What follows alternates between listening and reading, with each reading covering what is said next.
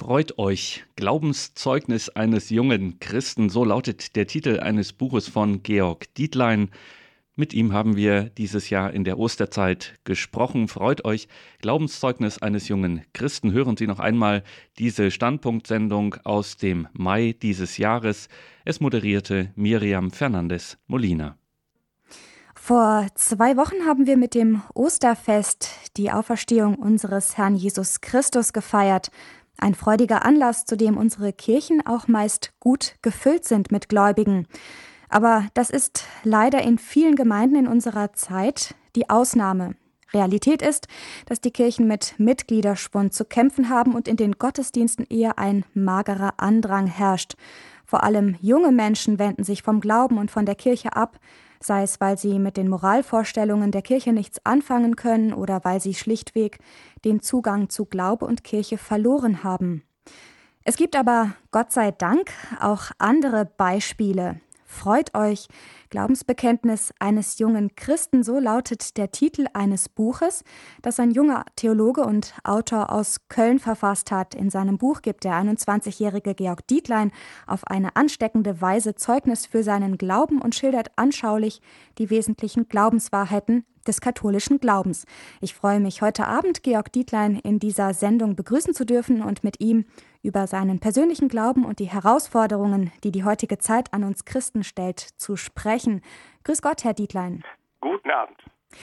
Ja, vor einem Monat, also ziemlich genau, waren Sie schon zu Gast bei Radio Horeb, aber dennoch möchte ich Sie zu Beginn ähm, einmal kurz vorstellen, allen Hörern, die vielleicht nicht dabei waren beim letzten Mal.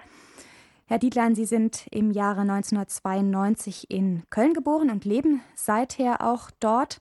Sehr früh haben Sie mit dem Studieren angefangen, bereits mit 14 Jahren als Schülerstudent, zunächst mit dem Studium der katholischen Theologie und Philosophie an den Universitäten Köln und Bonn und dann im Jahr 2009 ebenfalls noch vor dem Abitur kam dann noch das Studium der Rechtswissenschaften dazu. In dem befinden Sie sich noch aktuell und nach dem Abitur im Jahre 2010 haben Sie dann mit Ihrem Studium der Betriebswirtschaftslehre begonnen. Das haben Sie im letzten Jahr abgeschlossen mit einer Arbeit zum kirchlichen Management. Ja, und nach Ihrem Jurastudium planen Sie dann den Eintritt ins Priesterseminar, um Priester zu werden. Sie sind Autor einiger Bücher. Eines davon wollen wir heute hier in der Sendung vorstellen. Vor ziemlich genau einem Jahr ist es im MM Verlag erschienen. Freut euch, Glaubensbekenntnis eines jungen Christen heißt das Buch. Ja, Herr Dietlein, warum haben Sie dieses Buch denn geschrieben? Ja, das war eine spontane Idee. Ich wollte immer schon in meinem Leben ein Buch schreiben zum Glauben. Eigentlich eine Einführung in den Glauben. Also äh, so etwas, was äh, Josef Ratzinger vor ganz langer Zeit gemacht hat mit dem Buch Einführung ins Christentum oder Hannes Küngen auf der anderen Seite mit dem Wort Credo. Und ich wollte diesmal einen anderen Versuch wählen, kein wissenschaftliches Werk, sondern eigentlich ein Werk, das ein bisschen von der Einfachheit und von der Schönheit des Glaubens erzählt. So kam auch der Titel zustande, Freut euch. Das ist ja ein etwas plakativer Titel und kein wissenschaftlicher, wie etwa eine Einführung in den Glauben nach den Schriften von X und Y. Und so ist das Buch auch gestaltet, nämlich etwas einfacher, etwas jugendlicher, auch nicht, auch nicht zu einfach. Also es ist jetzt kein plakatives Buch, wo ich nur über irgendwelche Erfahrungen spreche, sondern auch etwas die Glaubenswahrheiten reflektiere, vor allem diese nämlich. Und es ist das Glaubensbekenntnis eines jungen Christen, also auch aus dem Blick, man möchte, eines jungen Kindes Gottes, das noch mit einfacher Art und Weise dem Glauben näher gekommen ist und auf dem Weg ist in die Tiefe des Glaubens hinein. Mhm. Sie haben jetzt den Titel schon direkt angesprochen. Freut euch. Ist es nicht in der heutigen Zeit eventuell eine etwas provokante Aussage oder ein etwas provokanter genau. Titel, weil jemand, der jetzt wirklich keinen Grund zur Freude hat, der wird sich das vielleicht nicht auch direkt befehlen lassen. Das ist ja ein Imperativ. Mhm, genau. Das ist ja auch gar nicht von mir, aber es ist auch nicht äh, urheberrechtlich jetzt falsch, das zu zitieren, dass es vom heiligen Paulus ist. Dieses Wort freut euch sowohl aus dem Philipperbrief als auch aus dem ersten Thessalonischer Brief, wo der Apostel und eben seiner Gemeinde aufruft, sich zu freuen. Man kann, glaube ich, das Wort freuen keinem verordnen, aber es ist eine Folge aus dem Wort Evangelium. Das meint ja eine gute Botschaft, eine frohe Botschaft freilich keine solche, die auf der Oberfläche bleibt. Also geht hier nicht um Vergnügung und um Spaß, sondern um eine tiefe Freude, die die Kirche dann betet, sucht nach den wahren Freuden. Und die wahre Freude ist eben die Erkenntnis und das Gefühl, aber auch das Bewusstsein und das Verständnis dafür, dass sie von Gott geliebt sind, von ihm geschaffen sind und in jeder Lebenslage, auch in solchen, wo man eigentlich das Wort Freude eher klein schreiben würde, auch da von dieser Liebe her eigentlich, wenn man tief nachdenkt, schöpfen können. Also Freude ist ein Wort, das auch in der Heiligen Schrift häufiger vorkommt, eigentlich an, in jedem Brief von Paulus einmal mindestens, aber auch im Evangelium, wie gesagt, überschrieben mit dem Wort Evangelium, frohe Botschaft, Oft kommt das Wort Freude vor. Es beginnt bei der Freude über den großen Fischfang, bei der gefundenen Drachme, dem gefundenen, ähm, dem gefundenen Jünger oder dem gefundenen Sohn. Also im Ergebnis ist, Freude etwas, was sich durch die Heilige Schrift durchzieht. Immer wieder bewirkt Jesus bei den Menschen der Freude, bei seinen Heilungen, bei seinen Predigten. Manchmal sind es auch Freuden, die er später sich einstellen, denke ich, bei Menschen, die vielleicht von ihm etwas äh, verwirrt sind, verwundert sind. Aber immer ist die das Ergebnis mit dem, mit dem, Umgang mit Jesus immer die Freude. Auch an Ostern, auch an Karfreitag. Sie können sich wahrscheinlich vorstellen, wie die Jünger sich gefreut haben, als sie den Herrn sahen oder auch Maria von Magdala. Also Freude ist ein sehr wichtiger theologischer Begriff fürs Evangelium, auch fürs Christsein. Eigentlich auch gerade in der jetzigen Zeit, der Osterzeit, wo wir dann immer wieder über die österliche Freude nachdenken. Also eigentlich ist die Frucht von Ostern, von Weihnachten immer Freude, die auch das Kreuz kennt, aber eben die Freude die auch über das Kreuz hinausträgt. Mhm. Und Sie haben das Buch Ihren Eltern gewidmet. Warum? Ja, ich dachte mir einfach mal, das wäre vielleicht ganz sinnvoll, so dem vierten Gebot folgend, das zu bedenken, dass wir natürlich nachher vieles verdanken dürfen und vor allem unseren Eltern, die uns ja auch geprägt haben, auch mich geprägt haben. Sie haben mir zum Beispiel die Freiheit gelassen, auch früh zu studieren, früh meinen eigenen Weg zu gehen und lassen mir auch heute die Freiheit, doch das, was ich tue, beides Ärzte, hätten mich gern als Arzt gesehen, aber ich werde jetzt doch Priester. Äh, dieses, diese Freiheit, mich auch dahin gehen zu lassen. Das ist eigentlich eine ganz, ganz schöne Sache, eben da auch äh, letztendlich getragen zu sein in den Dingen, die ich gerne tun würde, zumindest die mir meiner Berufung folgen naheliegen.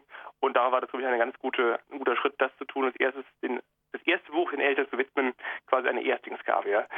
Mhm. Und es ist auch aus einem Dank heraus dann, dass Sie den Glauben auch von Ihren Eltern bekommen haben, oder? Genau, ich glaube, also ohne meine Eltern wäre ich nicht katholisch geworden.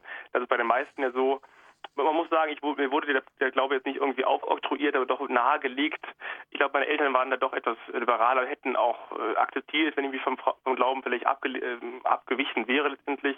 So ist es nicht gekommen. Ich bin dann mit 13 Jahren selbstständig geworden, Anführungszeichen, bin auch gerne Ministrant geworden und bin auch gerne dann zur Firma gegangen. Das heißt, dieser anfängliche Funke der Wahrheit ist nachher auch aufgegangen, natürlich nicht nur durch meine Eltern, sondern auch durch meine Eltern. Viele sind Anlass gewesen, andere waren Ursache, wie Gott selbst. Also da kann man wirklich sagen, eine Glaubensbiografie ähm, wächst ja und die Eltern spielen, glaube ich, da die größte Rolle. Mhm. Und welche Themen behandeln Sie in Ihrem Buch, Herr Dietlein? Können Sie da so einen kurzen Überblick einmal uns verschaffen?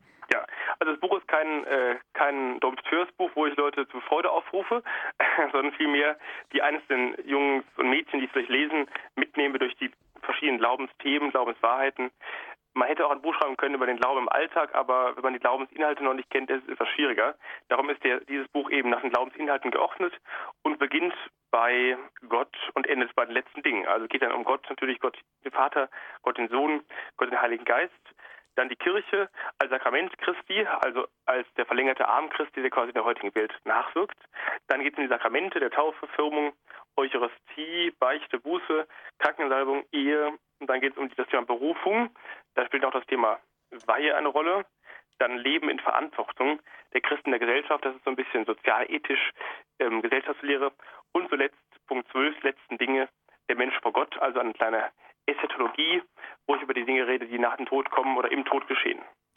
Ich habe äh, ja in Ihr Buch reingelesen, also es ist wirklich, wie Sie am Anfang auch gesagt haben, in einer sehr einfachen, sage ich mal, also aber nicht jetzt äh, abwertend gemeint, in Sprache. Also man, man kann es leicht verstehen, was sie schreiben. Es ist nicht irgendwie, bewegt sich nicht in irgendwelchen dogmatischen Höhen oder so. Das mhm. ist für jeden ähm, einfach zu verstehen, der jetzt nicht unbedingt auch mit Theologie zu tun hat, direkt, so sage ich mal.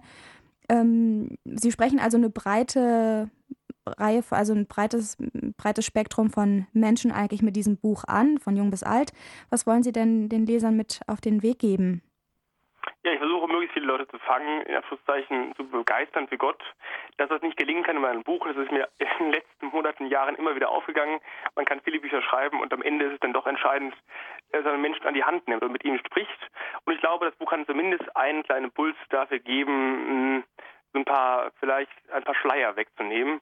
Wenn ich, mit jungen Menschen über den Glaube spreche, über die Kirche spreche, dann sind sie entweder schon ähm, von einem negativen Bild überzeugt oder noch gar nicht in eine Richtung gelenkt. Und oft sind es dann dieselben Themen, die natürlich eine Rolle spielen. Es geht oft um Frauenpriestertum, ums Zölibat, über die Kreuzzüge, um die Hexenverbrennung. Es ist ganz rührend immer dann zu sehen, wie offenbar, wie viel Ahnung Menschen von der Kirche schon haben. Finde ich eigentlich ganz, ganz nett. Aber hier versuche ich mal was anderes zu bringen, nämlich davon zu reden, dass Christentum Liebe ist und Christentum etwas sehr Schönes ist. Und dass Menschen, die ihr Leben aus dem Glauben herausgestalten, am Ende auch in den Schwierigkeiten ihres Lebens getragen sein werden. Sie sagten jetzt eben schon, eine Freude, das klingt ja sehr provokant, gerade bei Menschen, die vielleicht in schwierigen Lebenslagen sind. Trauer, Krankheit, vielleicht auch Sterbefall vielleicht auch einfach unglücklich sein, allein sein, einsam sein, verzweifelt sein. Und da ist es durchaus provokant zu sagen, freut euch. Aber wenn man da reingelangt in den Glauben an Jesus Christus, an die Auferstehung, an seinen Tod für uns, auch daran, dass er den Heiligen Geist gesandt hat, dass wir Trost haben, dass wir uns nicht allein fühlen, sondern am Ende äh, zu Gott für, für, ähm, kommen können, dann kann man aus dem Glauben heraus sehr viel Kraft schöpfen, sehr viel Orientierung und Halt, der eben auch gerade dann trägt, wo vielleicht viele unserer Zeitgenossen ein trauriges Gesicht machen würden. Das heißt, die Botschaft des Buches ist eigentlich ganz kurz gesagt, dass Gott die Liebe ist und aus dieser Liebe heraus auch wir geliebt sind und darum lieben dürfen. Hm. Ist das auch eine Art, ähm, dass Sie Mut machen wollen, also den Menschen, die das lesen? Ja, klar. Also das ist quasi die Frucht daraus. Es gibt ja die Früchte des Heiligen Geistes und eine davon ist die Freude. Ein anderes ist eigentlich der Trost und der Mut. Gerade wo Menschen denken, dass vielleicht diese irdische Zeit hier nur Trauer sei, das kann man eigentlich sehr schnell wenden, sehr schnell wenden. Und das kann man einerseits wenden als gläubiger Christ, der seinen Glauben lebt. Und dann kommen natürlich, also das sind jetzt erstmal so Dinge, wo ich da schreibe über, über Glaubensinhalte. Wenn man die Glaubensinhalte verstanden hat, ist das der erste Schritt. Der zweite Schritt ist dann, was daraus erwächst, und zwar der gelebte Glaube im Alltag. Das heißt ganz konkret etwa, will ich vom Nächsten eine Freude bereiten oder blicke ich eher traurig drein? Bin ich eher herzlich oder etwas zurückweisend? Bin ich eher Optimist oder Pessimist? Und Mut machen, das ist auch eine Grundhaltung, die ich gerne an den Tag lege. Hm, gerade heute haben wir ein wundervolles Tagesevangelium, wo die Jünger am See von Tiberias, also dem See Genezareth, ihre Netze auswerfen und nichts fangen. Und dann kommt die provokante Aussage des Herrn, die sie erstmal gar nicht erkennen geht noch mal raus und werft eure Netze noch mal nach rechts aus. Und bei Johannes heißt es dann so schön, bei Petrus äh, die verzweifelte Antwort, Herr, wir haben die ganze Nacht gefischt und haben nichts gefangen. Und dann die sehr, sehr, sehr interessante und sehr überzeugende Aussage eines Glaubenszeugnisses Petrus, äh, auf dein Wort hin wollen wir die Netze neu erneut aussetzen. Das heißt, auf dein Wort hin. Dieser Glaubenszuversicht des heiligen Petrus, der fast schon erschreckend und betörend ist, angesichts dessen, dass diese erfahrenen Fischer, das waren Jünger ja, eine Nacht nichts gefangen haben, dann auch eigentlich nichts mehr am nächsten Tag fangen würden. Also auch da den Mut zu haben, wie jetzt etwa Petrus, auf die Zusage des Herrn, es wird euch wohlergehen, dann nochmal rauszusenden. Und ich meine, in der heutigen Kirche erleben wir das relativ selten. Also die wenigsten sprechen davon, dass wir äh, schon sehr weit sind die, und die meisten sagen, wir haben etwa noch nur noch 100 Firmlinge und nicht schon 100 Firmlinge. Hm. Also einen gewissen Glaubenspessimismus, auch eine gewisse Norgelei, eine Larmonianz, auch das Suchen nach besseren Wegen, weniger aus dem Getragensein aus Gottes Gnade, sondern eher aus dem, aus der großen, naja, muss eigentlich sagen, Sünde der, der Selbstbrotlerei man will eigentlich selbst alles umwerfen, alles selbst besser machen können und vertraut nicht darauf, dass der Herr denn doch vielleicht zumindest ein Teil sehr viel dabei mitmacht. Also das ist die große Gefahr der heutigen Kirche, alles verändern zu wollen und zu sagen, alles war schlecht. Die große Reformbereitschaft, die eigentlich weniger auf Gott schaut als auf sich selbst, auf die eigenen Bedürfnisse, auf vielleicht das eigene Verlangen bei vielen Fragen und weniger Optimismus als Pessimismus, der sich schon dieser Wortwahl widerspiegelt. Wir haben nur noch zehn Priester und nur noch fünf Firmlinge. Mhm. Und da will ich natürlich mit dem Buch auch etwas, äh, ein kleines Zeichen setzen. Ich glaube, viele von den Leuten, die wir heute als, könnte sagen, vielleicht Kerngemeinde bezeichnen, sehen das eben nicht so wie der Mainstream. Viele gehen jeden Tag in die Kirche, viele besuchen den Rosenkranz. Das mag natürlich die Medien nicht, wenn im Kölner Dom etwa um halb sieben die Kirche schon, naja, brechend voll ist eigentlich doch, der kleine, kleine Sakramentskapelle. Und wenn Leute im Geheimen ihren Rosenkranz beten, das kommt auch selten in die Presse. Vielmehr sind dann die Dinge dann eben schön, wenn ein Priester eine Tochter hat oder eine junge Dame Priesterin werden möchte. Mhm. Das sind dann halt die Skandalbeispiele, die man gerne mal in die Medien bringt. Das heißt, auch da kann man nur Mut machen, eigentlich geht es uns gar nicht so schlecht, sondern vielmehr, wir haben eben schon drei Millionen Christen, die jeden Sonntag in die Messe gehen. Hm. Im Standpunkt hier bei Radio Horeb ist heute Abend Georg Dietlein zu Gast. Mit ihm sprechen wir über sein Buch Freut euch, Glaubensbekenntnis eines jungen Christen. Herr Dietlein, was bedeutet es für Sie persönlich zu glauben, also ja, beziehungsweise Freude am Glauben zu haben? Ja, es ist natürlich immer so im Leben, es gibt mal die und jene Tage, es gibt ein Auf und Ab. Ich bin, ähm, also meine Umwelt sagt mir immer gerne, dass ich immer sehr freundlich und fröhlich aussehe. Das bin ich im Herzen auch im Grundlegenden. Natürlich gibt es da auch ähm, Veränderungen. Also ich glaube, es wäre provokant zu sagen, dass der Glaube an Jesus Christus einen durch jede Sekunde perfekt trägt. Ich bin auch kein Heiliger. Und äh, natürlich ist das eine Aufforderung zu sagen, denk mal darüber nach, was vielleicht, vielleicht auch mal jeden Tag darüber nach, was es eigentlich für eine Gnade ist, für dich Christ zu sein, auch darüber zu nachzudenken, was es eigentlich heißt, wenn wir bekennen, wir sind erlöst. Das klingt ja jetzt schon sehr abgehoben, also eigentlich merken wir gut, wir leben in einer schönen Welt, hier im Westen, ich zumindest, und ja, was meint es da eigentlich erlöst zu sein? Also auch zu bekennen oder zu erkennen, dass vielleicht materieller Wohlstand gar nicht alles ist, sondern eigentlich das Zentralste im Leben vielleicht das Verhältnis zwischen mir ist und dem, dem ich gar nicht ausweichen kann, nämlich Gott selbst, der mich eben annimmt. Und dann daraus die Folge eben mal sich zu öffnen und mit ihm ins Gespräch zu kommen. Wenn man das jeden Tag schafft, das ist ganz, ganz hilfreich eigentlich, um auch vielleicht wichtige Fragen des Lebens, des Alltags zu gestalten und eben nicht immer der, der, wenn man so möchte, Prometheus zu sein, der sich am Ende selbst erlösen möchte, der am Ende alles selbst macht, sondern auch dieses kindliche Vertrauen zu haben, dass ich gar nicht alles allein machen muss, sondern vielmehr auch die kleinen Schwierigkeiten, die großen Schwierigkeiten meines Lebens mit Gott selbst gestalten kann, mich von ihm an die Hand nehmen lassen kann und wenn man das schafft, hat man schon sehr viel vom Christentum verstanden. Nämlich verstanden, dass die Nachfolge Jesu eben ein Weg ist mit Gott, mit Jesus Christus, der auch durch Tiefen geht, der auch durch Höhen geht.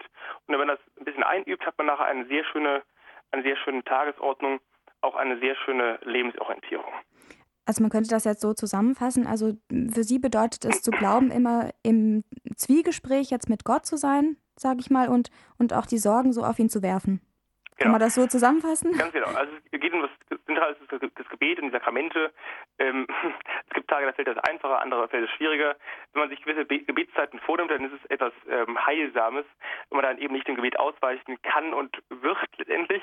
Klar, mhm. es gibt Tage, wo man sehr gerne mal äh, länger betet, mal es ist etwas trockener. Es gibt ein schönes Wort von der heiligen Therese von Avila, die sagt, das Gebet ist meiner Ansicht nach nichts anderes als ein Gespräch mit einem Freund, mit dem wir oft und gerne allein zusammenkommen, um mit ihm zu reden, weil er uns liebt. Hm. Gut, ist klar, für einen Berufstätigen etwa, der schon sieben Uhr morgens aus, aus dem Haus fährt, ist es vielleicht schwieriger, das wirklich einzuhalten, das gebe ich gern zu. Ähm, für einen anderen ist es dann vielleicht doch einfacher. Für eine Ordensfrau ist es, glaube ich, sehr einfach, äh, von auch zugeben, weil da ja dann doch das, das Gebet das Zentralste im Leben eigentlich ist. Also jeder nach seiner Fasson viele Menschen, die heute im Alltag stehen, brauchen eben natürlich die Kirche auch und freuen sich dann, wenn sie mal einmal am Sonntag in die Kirche gehen können und freuen sich auch über den Kontakt mit einem Priester. Also jeder wird seinen eigenen Leb Lebensstil da finden. Einige haben es etwas schwieriger, andere haben es leichter und für jeden gibt es da einen guten Weg, zu Gott zu kommen. Mhm. Sie schreiben ja auch in Ihrem Buch, Christsein heißt aus der Osterfreude zu leben. Genau. Was bedeutet das für Sie? Was heißt das konkret? Also was, was, ja. Genau. Wir feiern ja jetzt 50 Tage lang österliche Zeit, eigentlich sehr schön, die ist ja sogar länger als die Bußzeit. Die sind ja nur 40 plus ähm, sechs Fastensonntage, also etwa auch 50 Tage, aber doch eben nicht 50 Tage. Mhm. Also man, man, sieht direkt, diese Osterzeit ist schon eigentlich das Zentralste in der Kirche und die wenigsten verstehen das natürlich. Äh, was ist denn an Ostern so wichtig? Ich gehe doch an Weihnachten in die Kirche, nicht an Ostern. aber klar, die Erkenntnis, dass Jesus Christus nicht nur gestorben ist und vor allem nicht sinnlos gestorben ist, sondern dass sein Tod Sinn hatte und dass dann darauf nicht nur Verzweiflung, sondern eben auch gerade neue Wandel, nämlich neues Leben folgt. Das ist die Grundlage auch der Kirche. Das kann man sich wahrscheinlich gerade heute gar nicht so einfach vorstellen, dass dieser Wandel vom Karfreitag zum Ostersonntag, also von den Jüngern, die wirklich weglaufen, selbst der erste Papst läuft weg nach Galiläa, also er war nicht am Kreuz, er war auch nicht der erste Zeuge gut, man könnte jetzt darüber streiten, was Maria von Magdala war, was Petrus, ist ein bisschen schwierig, das jetzt genau zu differenzieren. Aber Petrus war eigentlich nicht an Ostern so richtig erstmal involviert. Und alle laufen weg, alle sind eigentlich ziemlich enttäuscht davon, dass die große Hoffnung eigentlich gestorben ist. Mhm. Und dann der krasse Wandel, hm, ein Petrus, der sieht, ein Johannes, der sieht und glaubt, ein Thomas, der fühlt und sieht, und die Jünger, die ihm begegnen mit dem Auferstandenen oft am See, wo dann sehr gehaltvolle Gespräche zustande kommen, auch ziemlich komische Begegnungen, etwa heute im Evangelium, wo Petrus erst äh, auf den zweiten Blick sieht, dass der Unbekannte am See Genezareth der Herr ist.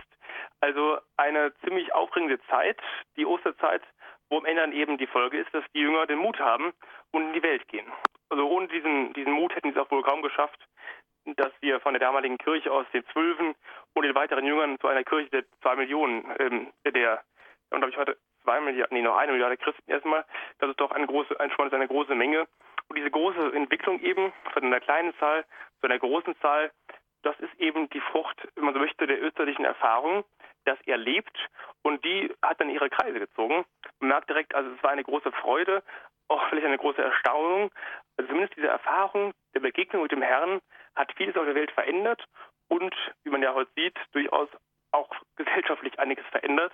Also der Grund des Christentums, die Grunderfahrung, der Grundmoment ist eben das Osterereignis, Klammer auf, mit dem zentralen Annex Pfingsten, den wir dann ja auch bald feiern werden. Mhm.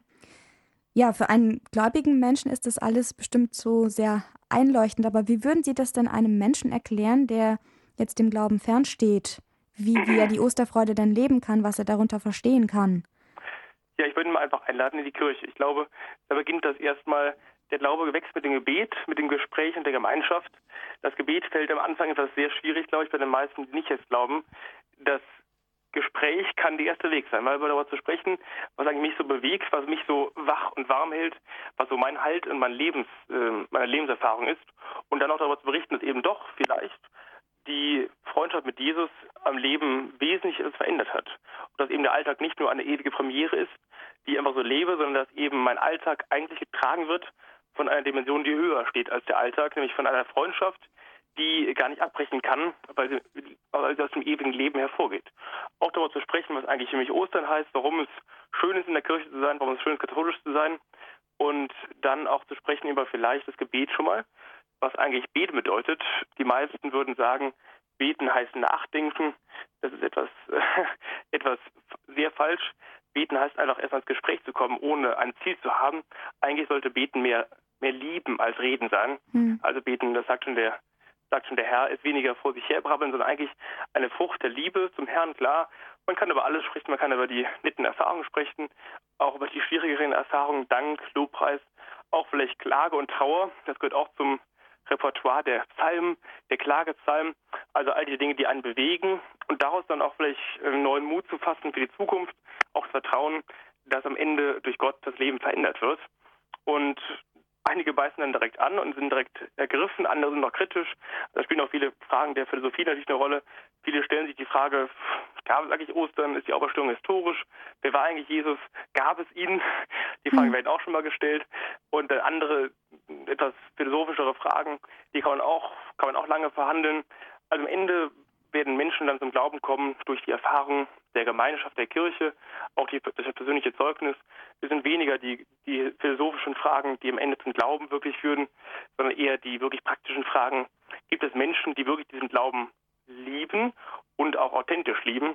Es gibt diese wundervolle Aussage des Herrn, dass man Menschen oder Christen an den Früchten erkennen wird. Und die Frucht ist weniger, glaube ich, der philosophische Dialog, als wirklich der gelebte Glaube, die Liebe, und zwar die Liebe im Verhältnis zu Gott, als auch im Verhältnis zum Nächsten. Hm. Sie sind ja auch ein Mensch, dem der Glaube sozusagen in die Wiege gelegt wurde. Also Sie haben eben schon auch erzählt, Ihre Eltern haben Ihnen auch den Glauben vermittelt. Würden Sie sagen, für so jemand ist es einfacher an Gott zu glauben, als für jemand, der jetzt als Erwachsener mit dem Glauben konfrontiert wird und sich jetzt dann dafür oder dagegen entschließen muss? Ja, es ist, glaube ich, schon etwas einfacher, aber auch nicht zwingend äh, der bessere Weg. Also es gibt diese großen Konvertiten der katholischen Kirche, also nicht evangelische Christen, die nachher ziemlich überzeugt waren. Es gibt aber auch atheistische Konvertiten, auch in die andere Richtung natürlich. Also im Ergebnis würde ich sagen, da sind beides verschiedene schöne Wege. Also ich kann nur auf den letzten Papst verweisen, auf den und auf den jetzigen Papst. Das waren auch beides keine Konvertiten, trotzdem tolle Menschen. Und andere Kardinäle ähm, waren hingegen dann vorher nicht katholisch und sind danach katholisch geworden. Ich glaube, beide beide Täter fragen einerseits der, der, der Geburtentäter wie ich, der einfach schon dahin geboren, geboren worden ist, und andere der Bewusstseinstäter, der einfach dann konvertiert ist und äh, danach zum Glauben gefunden hat. Das sind beide schöne Wege. Man könnte fast sagen, das ist der eine ist der petrinische Weg, der Weg des Petrus, der andere ist der Weg des Paulus, der auch konvertiert werden musste. Und beide Formen sind sehr schön, beide haben ihre Vor- und Nachteile. Meistens sind die Menschen, die nachher konvertieren, wie, wie Paulus, eher die Täter, die wirklich viel, ähm, viel mehr noch in die Tiefe gehen. Also Paulus hat ja sehr viel geschrieben, auf seinen Schriften wurde die Kirche quasi gegründet. Und dann Petrus, der nachher im Moment der Entscheidung gar nicht so tapfer war, sondern eigentlich dann äh, den Herrn verraten hat. Dann sagt die Kirche eben, wir haben auf seine Tränen die Kirche erbaut. Also beide Formen sind, glaube ich, äh, tolle Formen. Und ich bin zufrieden, dass ich so, wie ich jetzt den Weg gefunden habe, auch gegangen bin. Hm. Gibt es Menschen, die Sie jetzt, die Ihnen einfallen, die Ihnen besonders als Vorbild im Glauben gedient haben? Also die diese Freude, über die wir jetzt gerade sprechen, am Glauben aus dieser, aus Ihrer Sicht so besonders gelebt haben? Hm, ich glaube, fast jeder katholische Mensch, äh, dem ich begegnet bin, den ich gut fand, hatte irgendwie seine, seine besondere Freude. Also ich bin geprägt worden sehr viel von akademischen Lehrern in Bonn und Köln natürlich, dann auch von meinen geistlichen Lehrern. Ich glaube, am Ende ist das Buch Freut euch einfach so eine Frucht gewesen, auch aus einer gewissen, vielleicht fröhlichen Hochphase. Äh, ich, war, also ich bin auch heute noch genauso eigentlich drauf wie, wie damals. Aber für mich war einfach dann die Erkenntnis da, so am gewissen Punkt, hm, was ist so das Zentralste im Glauben eigentlich so? Nicht? Was ist das Zentralste? Ist es vielleicht das Kreuz? Okay, auch schön. Ist es vielleicht der Glaube? Ein Begriff, der eigentlich gefüllt werden muss mit einem anderen Begriff. Ist es die Liebe? Ich muss sagen, der Begriff der Freude ist nur eigentlich ein Begriff einer großen Facette dessen, was es eigentlich heißt, wie schön es ist, Christ zu sein, katholisch zu sein. Und da die Freude ist ein Aspekt erstmal, der auch ganz zentral ist. Ich hätte das Buch auch anders nennen können. Ich könnte es auch schreiben oder überschreiben mit der, mit der Schule der Liebe. Ich hätte auch schreiben können, Christ sein ist schön oder katholisch sein ist schön. Das spielt ja alles eine Rolle, wenn wir davon sprechen, über die Freude, über das Fröhlichsein, das natürlich gebunden ist und auch gepaart ist mit, dem, mit der Geduld, mit der, mit der Bedrängnis, mit der Sanftmut, mit der Demut. Also ich glaube, dieses Wort freut euch ist passt ganz gut zusammen, was ich auch heute noch so denke vom Glauben, was ich auch bei vielen erlebt habe. Also auch wenn ich auf den Heiligen Vater schaue, auf Papst Franziskus oder damals noch Benedikt. Ich glaube auch, er würde es genauso sagen, auch in seiner Ansprache damals, dass man eigentlich kein, keine, ja, eigentlich den Mut haben muss, an Christus zu glauben, sich zu verschenken und eigentlich sagen kann, dass, dass diese Entscheidung, sich zu verschenken, eigentlich die beste Entscheidung des ganzen Lebens ist, die auch nachher nicht fruchtlos oder einfach äh, enttäuscht wird, sondern am Ende auch dann eben Freude ernten kann und vor allem eine Freundschaft mit Jesus, die bis ins Ende bleiben kann. Zu Gast hier im Standpunkt ist Georg Dietlein, ein junger Autor und Theologe aus Köln. Wir sprechen mit ihm über sein Buch Freut euch, Glaubensbekenntnis eines jungen Christen. Wie wichtig für die Freude im Glauben auch die Liebe ist, darüber sprechen wir gleich mit ihm hier bei Radio Horeb.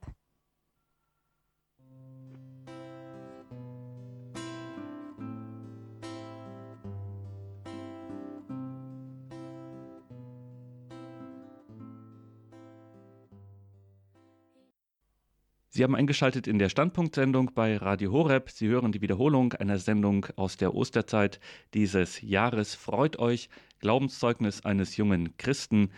Miriam Fernandes Molina ist im Gespräch mit Georg Dietlein. Herr Dietlein, ein wesentlicher Bestandteil des Glaubens ist ja die Liebe, beziehungsweise das eine geht nicht ohne das andere. Sie haben nun Gedanken vorbereitet zu dieser Glaubenswahrheit. Ja, liebe Hörerinnen und Hörer, ich habe darüber nachgedacht, was könnte ich mit auf den Weg geben und was ist das Wichtigste eigentlich, was wir im Glauben heute bedenken sollten. Ich glaube, es ist das Thema Liebe. Liebe umfasst ganz viele Seiten, darüber werde ich auch gleich noch sprechen. Es geht nicht nur bei uns jetzt heute um die Liebe zu Gott, sondern auch um die Liebe zum Nächsten, aber auch um die Liebe zwischen Mann und Frau. Also ein wundervolles Thema. Ich glaube, mit diesem Wort können wir viele Leute gewinnen. Ich glaube, es ist fast der beste Punkt, wo man pastoral ansetzen kann, man kann natürlich Glaubensabende gestalten und Gesprächskreise und Gebetsgemeinschaften. Ich glaube aber, wenn Menschen verstanden haben, gerade junge Menschen, was wirklich lieben bedeutet, also nicht nur verliebt sind, sondern auch wirklich lieben, dann kann man ihnen auch den Glauben näher bringen. Denn, wenn man so möchte, man kann das Christentum zusammenfassen mit dem schönen Letztlein, Christentum ist Liebe. Liebe ist vielleicht das schönste, aber auch das abgegriffenste Wort der Welt. Man müsste sagen und auch nachfühlen, was gibt es eigentlich Schöneres als zwei Menschen, die sich wirklich lieben? Liebe macht glücklich, erfüllt und weitet das Herz. Gleichzeitig reden wir aber auch von Liebe machen und wechseln letztendlich Liebe mit Sex. Wer sich ehrlich auf das Wort Liebe einlässt, der weiß, dass Liebe eben gerade nicht darin besteht, jeden Tag mit einer anderen Person in die Kiste zu steigen, wie junge Menschen heute in ihrer Mundsprache reden. Und leider ist dieses Verständnis noch nicht bei jedem angekommen. Ich las gerade erst eine kleine Schlagzeile in der Bildzeitung, die ist also durchaus etwas symptomatisch für unsere heutige Zeit. Da heißt es dann so schön, Millionärstochter Nina Christin, 31, langweilt sich auf Mallorca, suche dringend Mann, aber nur für diesen Sommer. Ich glaube, die Erkenntnis ist ganz einfach. Man kann einen Menschen eben gerade nicht auf Probe lieben. Liebe braucht Verbindlichkeit, Ganzheitlichkeit und Endgültigkeit. Einen Menschen zu lieben bedeutet, ihn als Person, also mit Leib und Seele, ohne Vorbehalte und Hintergedanken anzunehmen.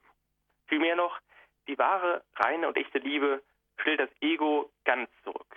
Sie liebt eben gerade nicht in der Absicht, die andere Person für sich zu gewinnen oder aus dieser Beziehung Vorteile zu ziehen. Wahre Liebe will die Freiheit des anderen, ihr Wohlergehen, ihre Zukunft. Doch viele Zeitgenossen, gerade jüngere Menschen, haben durchaus Probleme damit, die Wörter verliebt sein und lieben auseinanderzuhalten. Verliebt sein, wissen wir alle, hängt oft mit Gefühlen zusammen, mit persönlicher Sympathie, auch mit körperlicher Anziehungskraft. Aber eine Person wirklich zu lieben, heißt noch viel mehr, braucht ihre Zeit. Ich kann eine Person nicht wegen ihrer schönen Nase oder ihrem Wortwitz lieben. Wahre Liebe beginnt erst dort, wo ich das Gegenüber auch unabhängig von leiblichen und charakterlichen Reizen annehme, wo ich einen Menschen um seiner selbst willen liebe, wo ich mich an ihn unbedingt, das heißt ein für alle Mal und ohne Vorbehalte verschenken möchte. Diese Liebe, können wir auch alle bestätigen, muss natürlich reifen und hat etwa auch ganz praktische Konsequenzen. Und das kann man direkt wieder auf Jugendliche übertragen. Geht es mir etwa als jungen Menschen nur darum, in der Diskothek möglichst mit vielen Frauen herumzutanzen, mit ihnen rumzumachen und später mit ihnen im Bett zu landen? Oder geht es mir nur darum, eine andere Person zu konsumieren, ihre Leiblichkeit letztendlich zur Befriedigung meiner eigenen Bedürfnisse zu missbrauchen? Eine ganz praktische Frage für einen Christen, ist das mit dem Glauben vereinbar? Und ich glaube, da können wir viel voneinander lernen. Wenn man da begreift, was wirklich Liebe heißt, hat man auch, ist man schon sehr nah dran, auch bei der Liebe zu Jesus Christus, bei der Liebe zu Gott, nämlich eine Liebe, die viel mehr ist als nur eine weltliche Liebe, sondern eine Liebe, die etwa so weit auch geht, dass sie bis ins Kreuz geht. Also eine Liebe, wie der heilige Apostel Paulus sagt, Gott liebte uns, da wir noch Sünder waren. Also eine, eine krasse Aussage, Gott liebt uns, da, liebte uns schon damals, ging für uns damals ans Kreuz, als wir ihm noch gar nicht gerecht werden konnten. Und, und nicht erst dann, als wir seine Freunde wurden. Und Gott wandelt dieses Verhältnis. Er liebt uns schon damals, als wir noch Sünder waren, als Freunde, obwohl wir uns gegen ihn aufgelehnt haben. Also eine ziemlich starke Form von Liebe. Hm, letztendlich die Konsequenz des johannäischen Gedanken. Es gibt keine größere Liebe, als die, sein Leben für einen Freund zu geben. Und gerade noch umgekehrt, noch größer muss Liebe sein, wenn ein Mensch sein Leben für einen Feind gibt, für einen Sünder gibt. Das war jetzt die eine Seite der Liebe, über die, eben, über die wir eben reflektiert haben, über das Verhältnis von Mann und Frau. Aber ich will es mal weiterführen, gerade auch die Liebe, die vielleicht uns Personen angeht, die vielleicht schon ihre Liebe gefunden haben, die schon verheiratet sind.